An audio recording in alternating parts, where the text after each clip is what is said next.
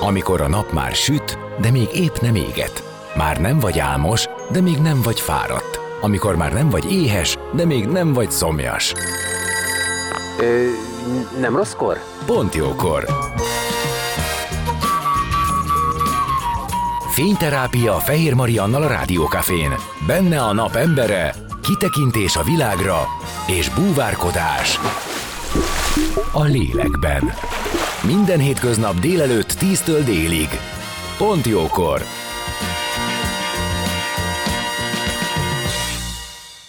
Szép napot mindenkinek, már is folytatódik a Pont Jókor, és Klaus Melinda, social media szakértő jön az életünk dolgaiba, akivel a közösségi média kínálta érzésekről beszélgetünk. Azt ugye régóta tudjuk, hogy a közösségi térben kapott visszajelzések és elismerések boldogságérzetet keltenek, és azt üzenik nekünk, hogy fontosak vagyunk. Nehéz is olyan tudatossággal kezelni ezeket a felületeket, hogy ne szippantson be egy hamis világ. A kamaszok internet használatára is kitérünk, hasznos lehet ugyanis tudni, hogy hogyan közelítsünk a már önálló csatornákkal rendelkező gyerekeinkhez, annak érdekében, hogy az ő biztonságukat megőrizzük. Zene után már is kezdünk, maradjatok ti is.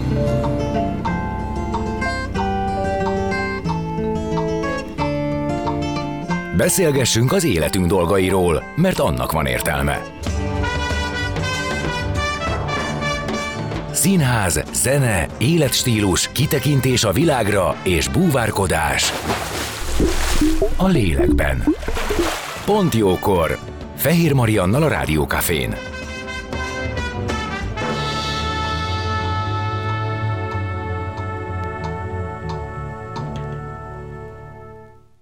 Szép napot mindenkinek, már is folytatódik a Pontjókor, és vendégem Klaus Melinda, social media szakértő, akit köszöntök. Szia! Szia! És több témában is szeretnék veled beszélgetni, de hát alapvetően ugye social médiából indulunk ki, illetve az ottani jelenlétből, és én most néhány tapasztalat kapcsán gondoltam, hogy beszélgessünk. Az egyik az az, hogy itt ugye a mögöttünk álló ünnepek időszakában nyilván nagyon sokan voltak betegek, ez egy alap, ami miatt elszigetelődhettek emberek, és mondjuk magányosan lehettek, mert nem tudtak a családjukkal lenni emiatt.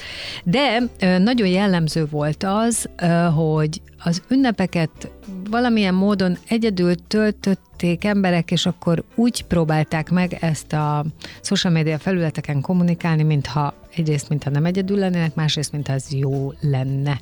Tehát olyan képek kerültek ki, amelyekben nagyon happy és nagyon ö, színes minden, közben pedig azt gondolom, hogy lehet, hogy mögötte ott van egy ilyen magány, vagy magányosság érzet, és erre, ezekre a képekre reagál a társaság, tehát a többi résztvevője a, a felületnek. És azon gondolkodtam, hogy vajon miért a, ezektől a felületektől várjuk azt, amit meg tudnánk teremteni, vagy elő tudnánk állítani húsvér valójában az életünkbe. Várni igazándiból szerintem nem feltétlenül várjuk, csak az, hogy van egy ilyen megfelelési kényszer, hogy social média térben, hogyha folyamatosan posztolsz, akkor nyilván karácsonykor és az ünnepekkor is valamilyen tartalommal elő kell rukkolni, és akkor nagy a kontraszt, hogy mindenki boldog karácsonyt kíván mosolygós fotókkal, családi fotókkal, akár elmentek fényképészhez, és úgy elkészítik a fotókat, és akkor aki egyedül van, az nyilván valahogy megpróbál próbálja ezt kompenzálni, hiszen nagyon nagy lesz a,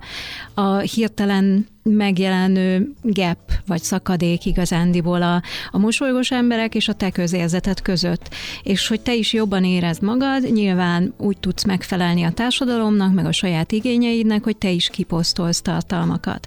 Tehát ez sajnos a, a közösségi média stressz szindrómából is fakad, hogy Tehát folyamat... ezt a maga a közösségi média elindítja Generálta. Aha. Így van, így van. Hogy meg akarunk felelni, illetve hát a társadalmi elvárások ott visszajeleződnek, legalábbis ugye az ember fejében ez jelenik meg, hogy ami ott látható, az van, és akkor kész, hogyha boldogságot szimulálunk, vagy olyan fotókkal találkozunk, akkor nekünk is boldognak kell lenni, vagy azt az arcunkat megmutatni. Igen, ez a fajta belső kényszer egyik oldalról értem, másik oldalról viszont az is van, hogy valahol pontosan tudjuk, hogy nem a valóságot látjuk, mégis megszületik az az érzés, hogy mindenki más jobban csinálja, mint én, mindenki másnak több barátja van, több elfoglaltsága, jobban sikerül, lám a, oda posztol valaki, vagy oda lám ők kapcsolatban vannak, aztán kiderül, hogy évek óta nem is beszéltek, most ez a két mondat.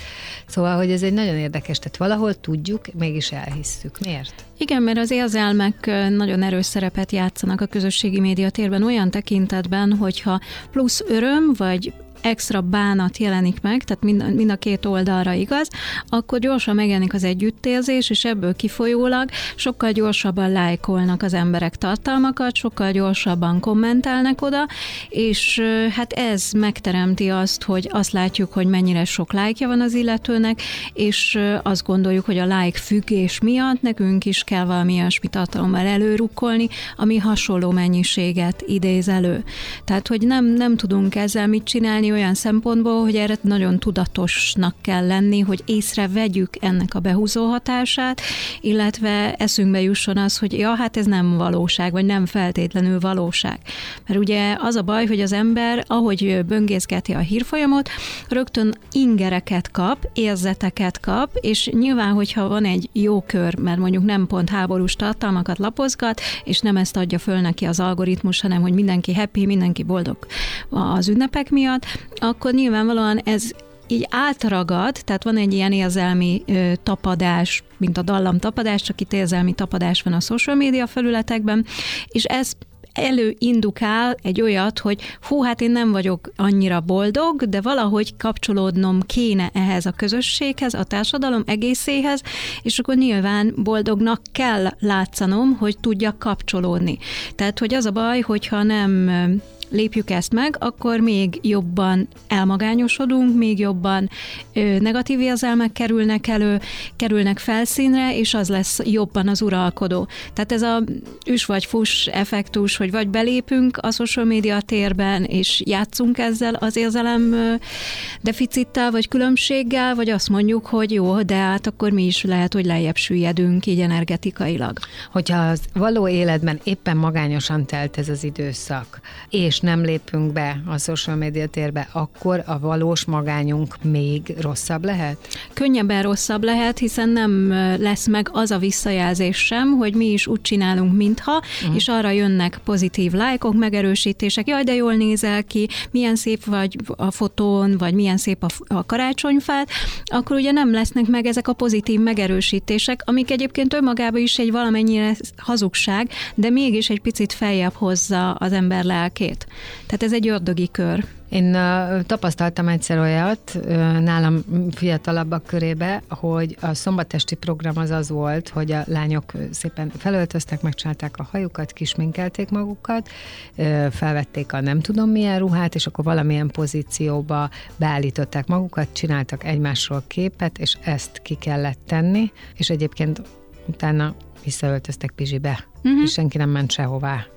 Hát ez ugyanaz, mint amikor a, az influencerek elvállalnak egy cégnek a cég termékének a reklámozását. Nem ezen, ezen már. Nem, hát ezek sajnos megszokott jelenségek. Én, hogy... én vagyok ebbe boomer? hát szerintem az a baj, hogy már annyi minden történt itt a közösségi média térben, hogy nagyon kevés olyan újdonság van, amire így azt mondom, hogy hú, te jó ég. Uh-huh. Tehát, hogy, okay. hogy már nehezebb úgy felkapni a fejed, de hát például tényleg egy influencer esetében is nagyon gyakran az van, hogy ki se próbálják a terméket, úgy csinálnak, mintha, és aztán utána meg a szemétben landol. Tehát, hogy ugye ügyes vágásokkal meg lehet csinálni, hogy kipróbáltuk-e azt az adott fűszerterméket, amit a kezünkbe adtak, és aztán utána kiderült például ugye a legutóbbi egyik ilyen magyar influencernél is volt egy ilyen botrány, hogy a vágások során a vágók képen, amikor tényleg beleharapott az adott süteménybe, amit megkóstolt ezzel a fűszerrel, hát már nem volt rajta a fűszer. És akkor ebből kifolyólag ugye az emberek azért észrevették egy idő után, hogy hoppá, hát ott ügyes vágással, csak egy picit nem annyira annyira tökéletes vágással, megoldotta ezt, hogy beleharap, csak éppen nincsen rajta az a, az a termék, amit promóznia kellene. Ó, oh, aha. Az ciki. Hát eléggé kellemetlen. Na igen, de oké, okay, de, ez egy, de ez egy propózás, egy reklám, de az, hogy a való életbe lecseréljük az igazi szórakozást arra, hogy azt mutassuk valakinek, vagy valakiknek, hogy mi egyébként tök jól vagyunk. De hogyha ezt De látjuk hogy a miért, de mindennapokban... miért cseréljük le? Azért, mert ugyanígy látjuk a mindennapokban is, hogy tényleg az influencereket tudom példaként mondani, hogy, hogy folyamatosan azt látjuk, hogy milyen csillogó életük van, mindennapjaik vannak, és akkor nyilvánvalóan ez egy magas léc, amit szeretnénk megugrani, szeretnénk követni, főleg a tinédzserek, egyetemisták esetében ez egy nagyon erős húzó erő, hogy ő is olyan életet akar élni, és próbálja azt a mintát leutánozni, látja azt, hogy mennyi visszajelzést kap az illető, és akkor ő is ezt meg akarja valósítani. Az, hogy például ö, Értem, Mhm. de nem megy el utána a barátnővel sehova. Tehát mindenki utána Persze. megy, és nyomkodja a telefonját. Tehát nem állítja elő azt, amit az életbe, tehát ezt az élet adná. Uh-huh. De, De de, ez- de, de közben pedig mindenki marad otthon, vagy hát sokan maradnak otthon, elkezdenek beszélgetni azokkal, akik a közösségi médiában rájuk írtak, lehet, hogy amúgy tíz éve nem látták egymást, egyébként lehet, hogy nincs is túl sok közük egymáshoz, érted? És hogy közben pedig nem állítják elő azt, amit az élet adna magától, mert ez neki a természete, hogy elmegyünk, találkozunk, együtt vagyunk, jól érezzük magunkat, történnek a dolgok. Ennek esélyt se Ettől adunk. függetlenül simán lehet, hogy elmennek bulizni, szó- szórakozni, de vannak olyan alkalmak, amikor úgy csinálnak, mintha. Tehát, hogy ez nem zárja ki a kettő egymást, hanem ez egy kiegészítő folyamat, hogy minden pénteken, minden szombaton bulizni kell, Á. az a társadalmi elvárás idézőjelben. És ezt valamikor legyártják előre. Persze, így van, így van. Tehát, hogy, hogy ez szerintem ugyanúgy, ahogy a média is, tehát, hogy nem valós időben történik minden dolog az életben, de mégis sokszor úgy mutatjuk, mint hogyha valós lenne, vagy aktuális lenne. Oké, okay, és mi van emögött, ami persze tudom, hogy nem vagy pszichológus, de mégiscsak ezt a területet kutatod, tehát gondolom, hogy kapcsolatban állsz olyan emberekkel, akik ezt meg tudják mondani, hogy ennek mi a, a pozitív hatását, vagy ö, idézőjelben pozitív hatását elmondtad, tehát ez a, azt érzem, hogy nem maradok le, benne vagyok a, a vérkeringésbe, benne vagyok a körforgásba. Egyébként, ha egyedül vagyok, belekerülök valamibe, az mondjuk itt tényleg egy nagyon fontos dolog, de de mi áll a mögött, hogy képes vagyok elhinni azt, hogy ha ebben nem vagyok benne, akkor nem számítok.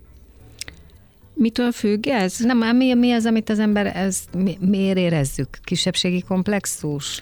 Ez a ö, FOMO kimaradok valamiből érzés igazándiból, hogy, hogy az, hogy nem vagyok benne a vérkeringésben, nem vagyok szerethető, nem vagyok ott a közösségi média felületeken, tehát az, hogy Tehát magyarán a like meg a kommentek jelentik azt, hogy szeretve vagyok. így van, így van. Tehát ez egy olyan érzést kelt, vagy agyamnak azt a részét. Ad minden egyes like, tehát ezt még Sean Parker, a Facebook Igen. egyik alapító tagja 2018-ban le is nyilatkozta több Igen. helyen, hogy ezek a dopamin löketek, ez tudatos függőségben tartják a felhasználókat, hogy mindig újra és újra visszamennek a social media térben, és hogyha nem kapják meg ezt a dopamin löketet, akkor egyre többet ö, tesznek ezért, tehát hogy sokkal szexisebben mutatják be magukat, ö, több tartalmat posztolnak, tehát például a TikTok algoritmus az kőkeményen rámegy erre, hogy ö, amikor a felhasználó először kezdi el használni a TikTok felületét, ott sokkal több elérése lesz, sokkal több nézője lesz, sokkal több visszajelzést kap,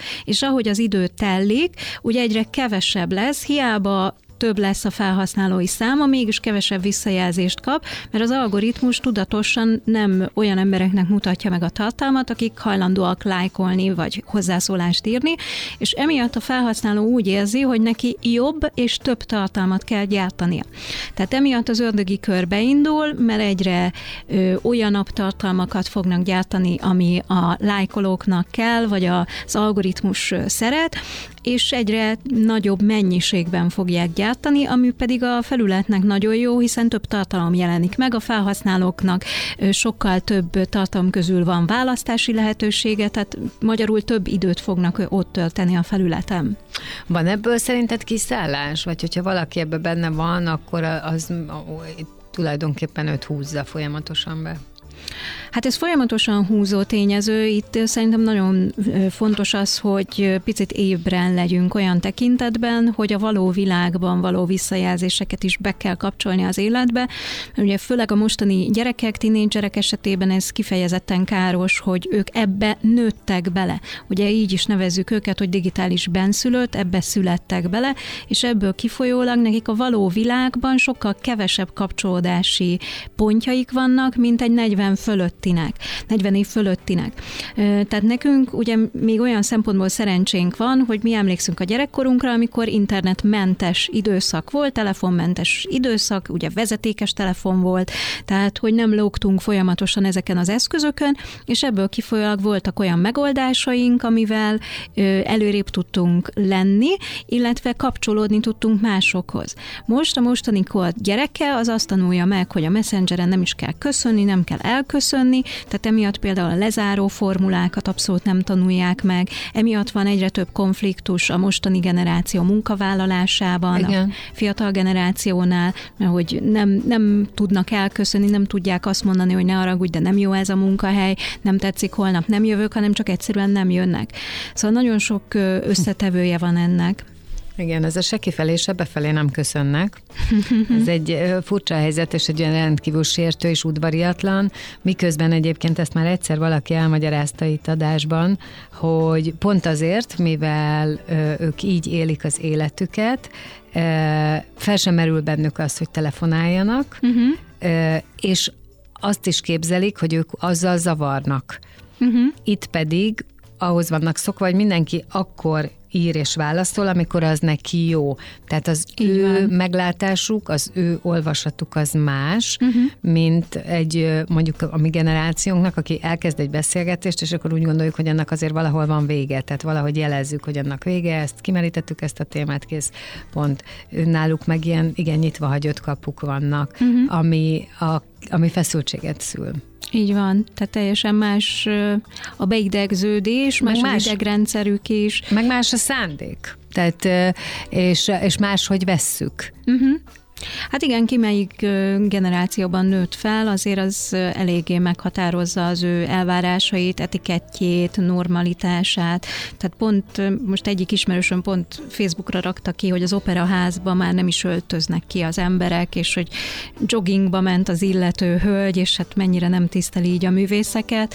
De hát sajnos az a baj, hogy, hogy ugye ezek a tréningruhák, vagy gondoljunk csak a sneakerek világába, ez a, a mostani generációnak egy hipertrendi dolog. Tehát, hogy akinek... Igen, azért vannak dolgok, meg szóval én is azon uh-huh. kellenének, hogy hagyományok életben maradjanak. Így van. Tehát azért vannak helyzetek, amivel szuper trendi, nem tudom miben nem tesszük be a lábunkat, tehát azért vannak konzervatív, vagy, vagy, vagy örökérvényű ruhadarabok, amiket ide vagy oda veszünk fel. Igen, csak közben meg a, a neveltetés, az etikett, a helyzetek meg már megváltoztak. Tehát én is azt gondolom, De hogy... miért nem megy ez apáról fiúra, vagy anyáról lányra, hogy mondjuk színházba felöltözünk? Hát igen, én is szeretném, hogy ez menjen, csak ezt is tudomásul kell venni, hogy a világ az nagyon más irányokat tart most értéknek. Oké, okay. értéknek, igen, ez nagyon fontos. Igen, hát ez az egyéni nézőpont, meg tényleg generációs különbségek, amit, amit nagyon nehéz megérteni, meg felfogni, de hogy teljesen más, hogy van, vannak becsatornázva most már a dolgok ilyen tekintetben, és nem, nem azt mondom, hogy jó, mert nem, nem gondolom ezt jónak, csak hogy hát a social média átalakítja az értékrendszereket minden tekintetben. Innen fogjuk folytatni a beszélgetést vendégemmel Klaus Melinda social media szakértővel, és most arra fogunk kitérni a másik részben, a beszélgetés másik részében, hogy amikor elindul a gyerekek, ez már a kiskamaszoknál a saját videó, meg YouTube csatorna, meg a online jelenlét úgy frankon, és van egy pont, ahonnan ezt már nem is annyira lehet visszafogni szülőként, de akkor mit lehet tenni? Tehát milyen szabályokat kell hozni tenni, és hogyan lehet azokat betartatni. Szóval a zene után jövünk vissza, és innen folytatjuk, maradjatok ti is.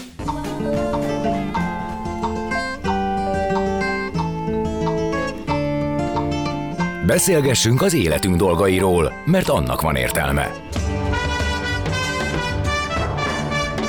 Színház, zene, életstílus, kitekintés a világra és búvárkodás a lélekben. Pont jókor!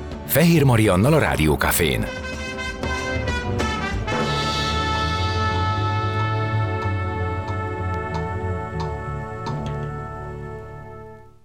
Szép napot mindenkinek, már is folytatódik a Pontjókor, vendégem továbbra is Klaus Melinda, social media szakértő, akivel az elmúlt időszakban beszélgettünk a social médián való jelenlétről. Egyébként erről a témáról időről időre nagyon sokat és sokszor beszélgetünk, hogy ez mit jelent, a ottani megnyilvánulásaink mit jelentenek, milyen, ö, ö, hogyan stimulálnak a lájkok, a megosztások, a, a hozzászólások. Én ugye a feletti értetlenségemet fejeztem ki, hogy ez miért vonja el a figyelmet a valódi dolgokról, a valódi életről, a valódi találkozásokról. Te azt mondod, hogy ez inkább kiegészítés. Ez nyilván egyéni, hogy kinél hogy van.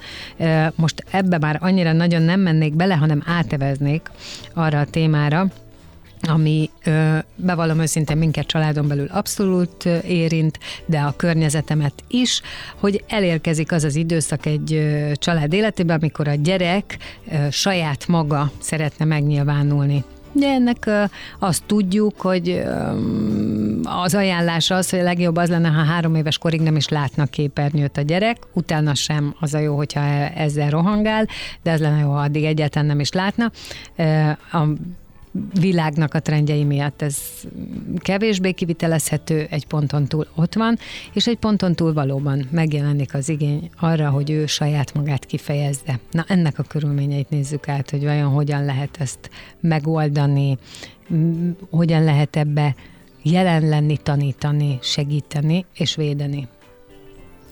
Igen, hát ez egy nagyon nehéz történet, mert ugye a gyerkőc az olyan eszközöket használ, olyan szoftvereket, olyan közösségi média felületeket, amiket a szülő nem ismer, vagy csak hallomásból ismer, nem tudja annak a mélységeit, és hát nyilván valahogy meg szeretné óvni, védeni a gyerekét, és nagyon nehéz ügy ez olyan tekintetben, hogy hogyan kapcsolódjunk egyáltalán a gyerekhez, hiszen nem tudjuk, hogy milyen új közösségi média felületek vannak, hogy ott van-e már a poparazzin, vagy a bírélen például az illető, ezek a legújabb közösségi média felületek. Ezek már itt vannak, a bíril az itt van? A bíril az tudom. abszolút itt van, paparazzi az Európán belül van. Akkor mondd el, mert ezt tavaly ilyenkor beszéltünk róla, és akkor én lefordultam a székről.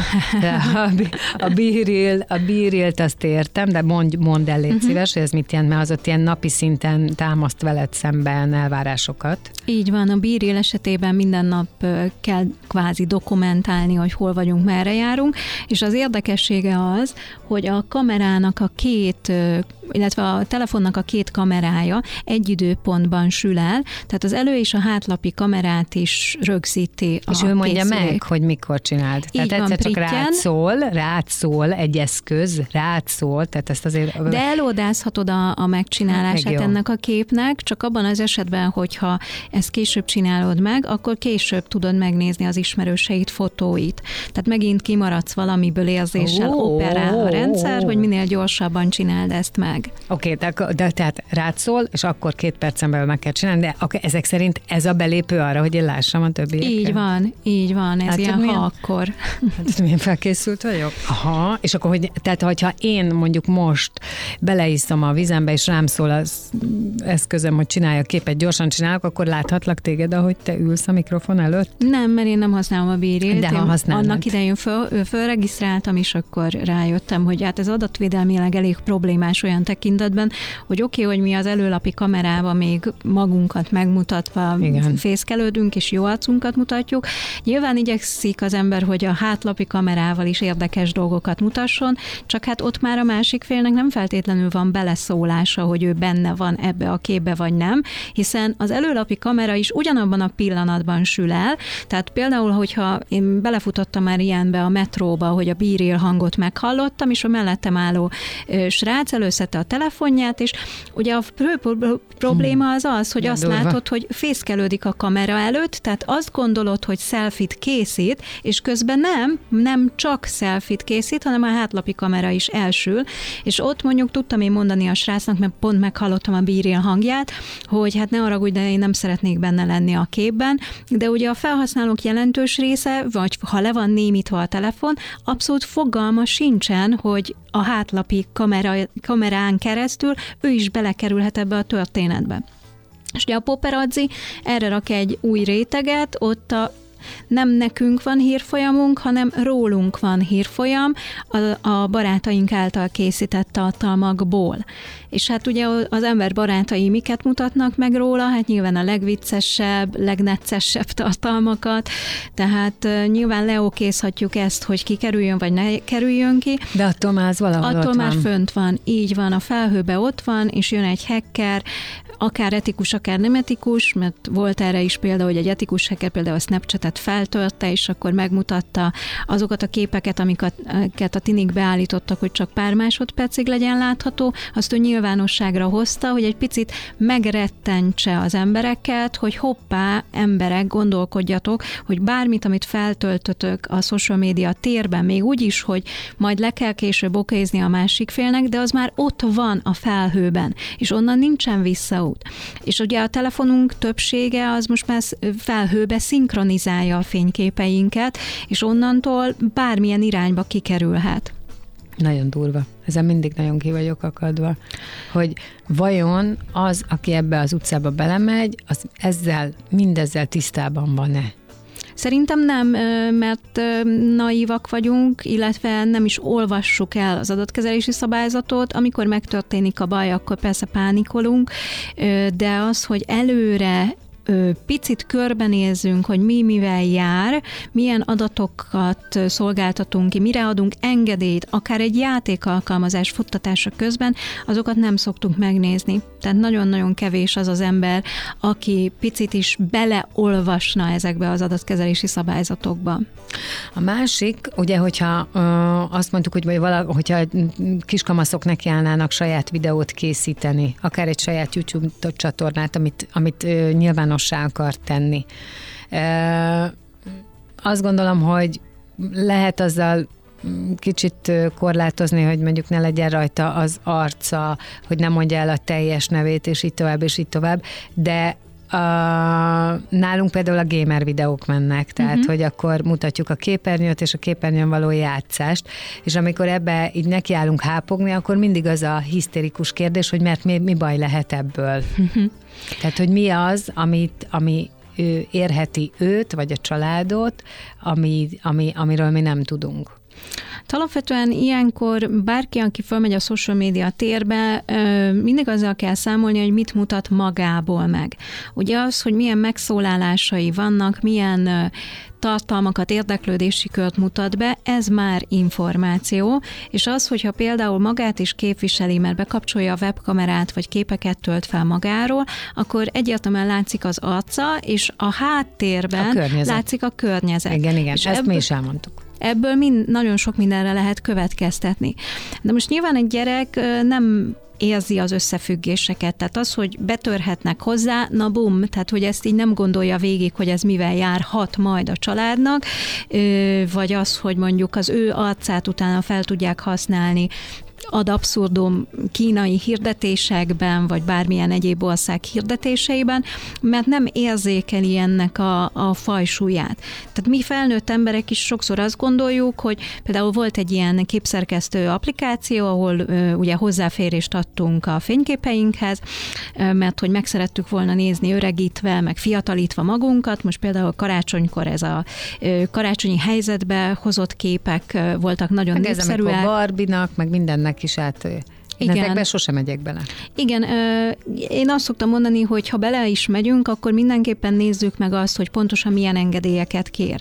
Tehát az, hogy én feltöltök egy darab képet, az odáig még rendben van, de ahhoz a képhez való hozzájárulást is megadom-e.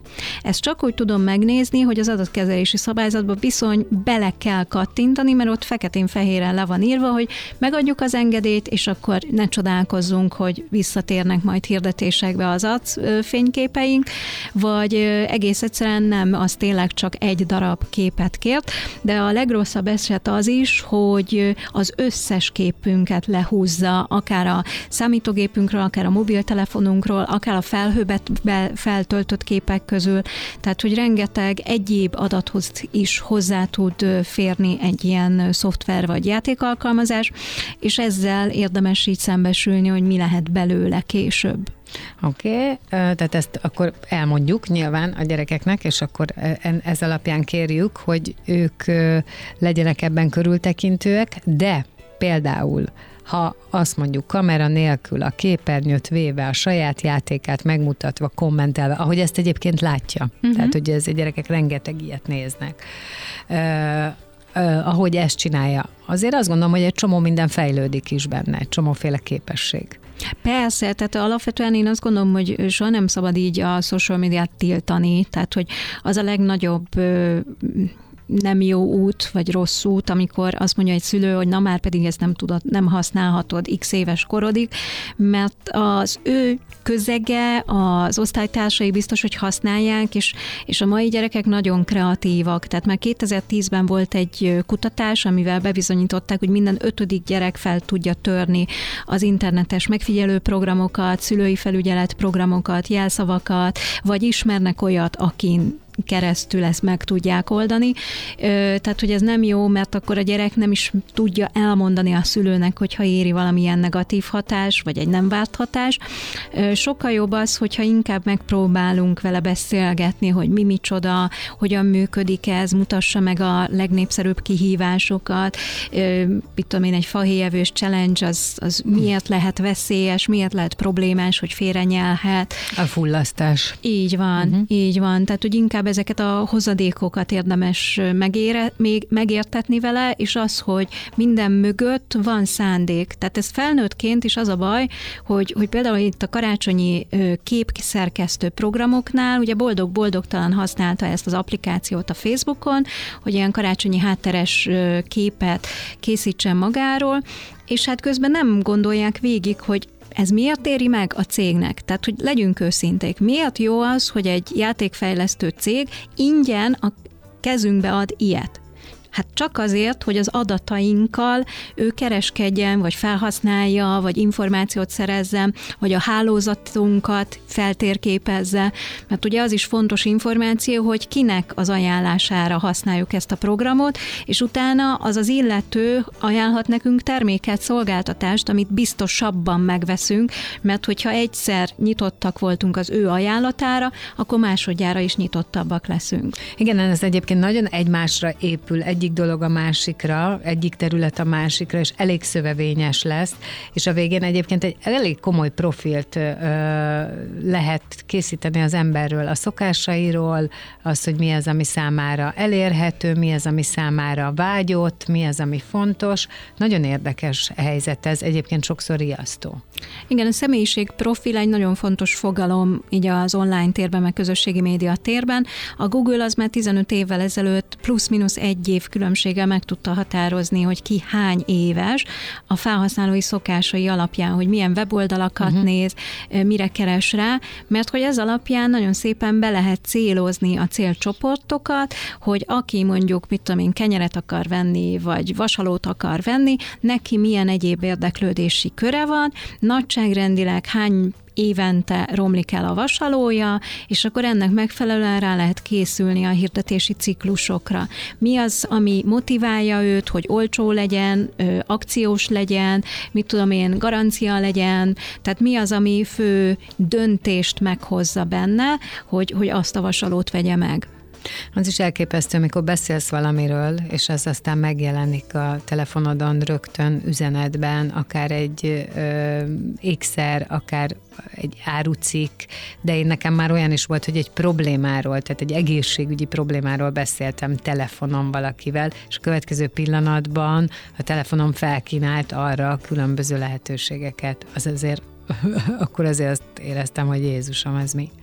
Hát ugye hangvezérlés van a telefonokban, gondoljunk csak itt a, a Google vagy Siri vezérlésre, de ugye a tévénket is tudjuk ma már hangvezérléssel, vagy az okos otthonunkat irányítani, és amikor ugye ezek az okos vezérlések megjelentek, hát nyilván a mikrofonunk bekapcsolva van, tehát várja az utasítást, hogy mikor mondjuk azt, hogy hello, csináld ezt, meg amazt.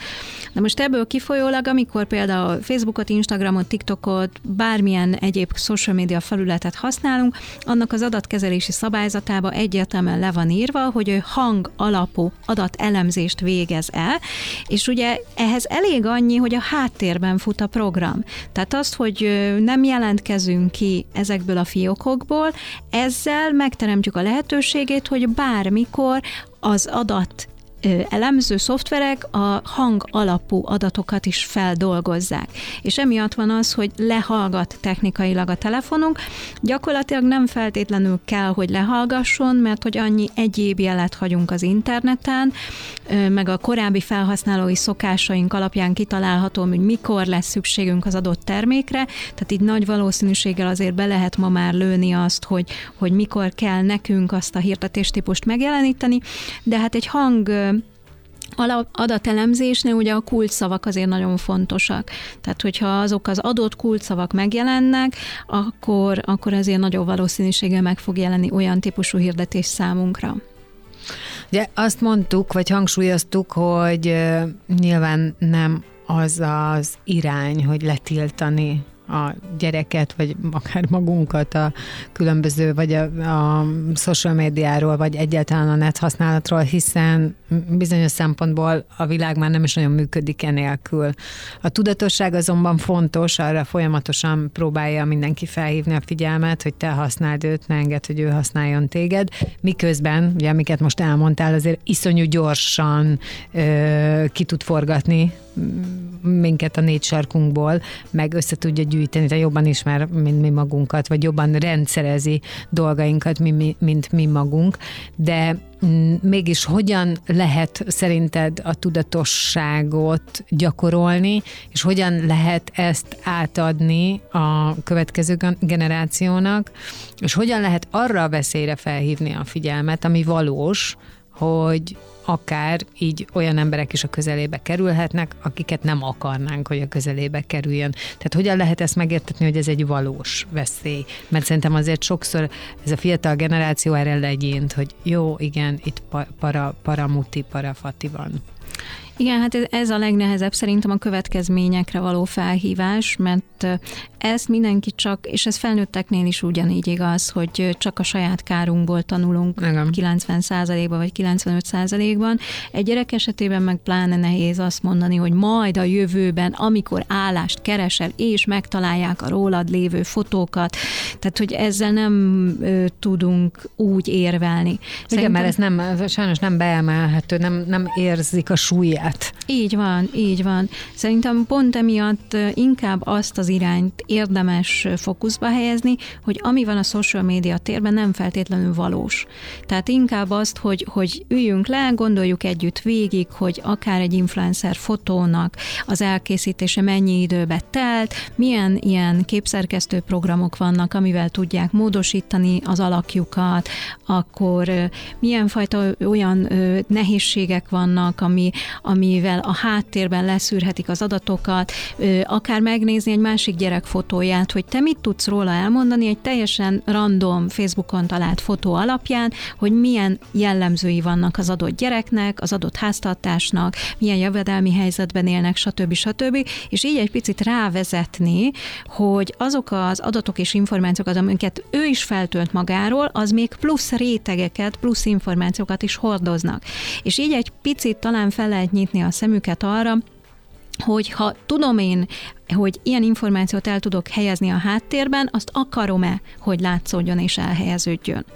A másik fontos dolog szerintem itt a manipulációs gépezetek olyan tekintetben, hogy mi alapján jelenik meg egy hirdetés neked, mi alapján vesznek rá, hogy vedd meg az adott terméket. Tehát most hiába a szakmám ellen beszélek, hogy, hogy utána nézni ezeknek a dolgoknak, de hogy egy picit rálátni a működésre, hogy ne az azonnali vásárlási élményt élje meg a felhasználó, mert hogyha azonnali vásárlási élmény van, az nem feltétlenül csak a vásárlásban érhető tetten, hanem a mindennapi életben is, hogy ő gyorsan, túl gyorsan reagál, akár meggondolatlanul. Tehát ezt érdemes így végig zongorázni, és akár tényleg konkrétan egy esetet, hogy na most ez a videó vajon miért jelent meg. Gondoljuk csak végig, korábban mire kerestél rá, korábban milyen tartalmakat néztél. Na hát ezt honnan tudja az algoritmus, miért nézted meg ezt, hány másodpercig, tehát hogy milyen jeleket és információkat hagyunk az éterben. Soha véget nem érő beszélgetés tud lenni. Nyilván folytatjuk is majd egyszer csak. Uh-huh. Most ennyi fért bele, és nagyon köszönöm, hogy köszönöm itt voltál. én is. Klaus Melinda, social media szakértő volt a vendégem itt a Pont Jókorban, ami ezzel most egyébként véget is ért, és én megköszönöm nektek a figyelmet, és kívánok nagyon szép napot. Holnap 10 órakor jövök újra friss adással. Addig is maradjatok itt a Rádiókafén, vigyázzatok egymásra és magatokra. Sziasztok!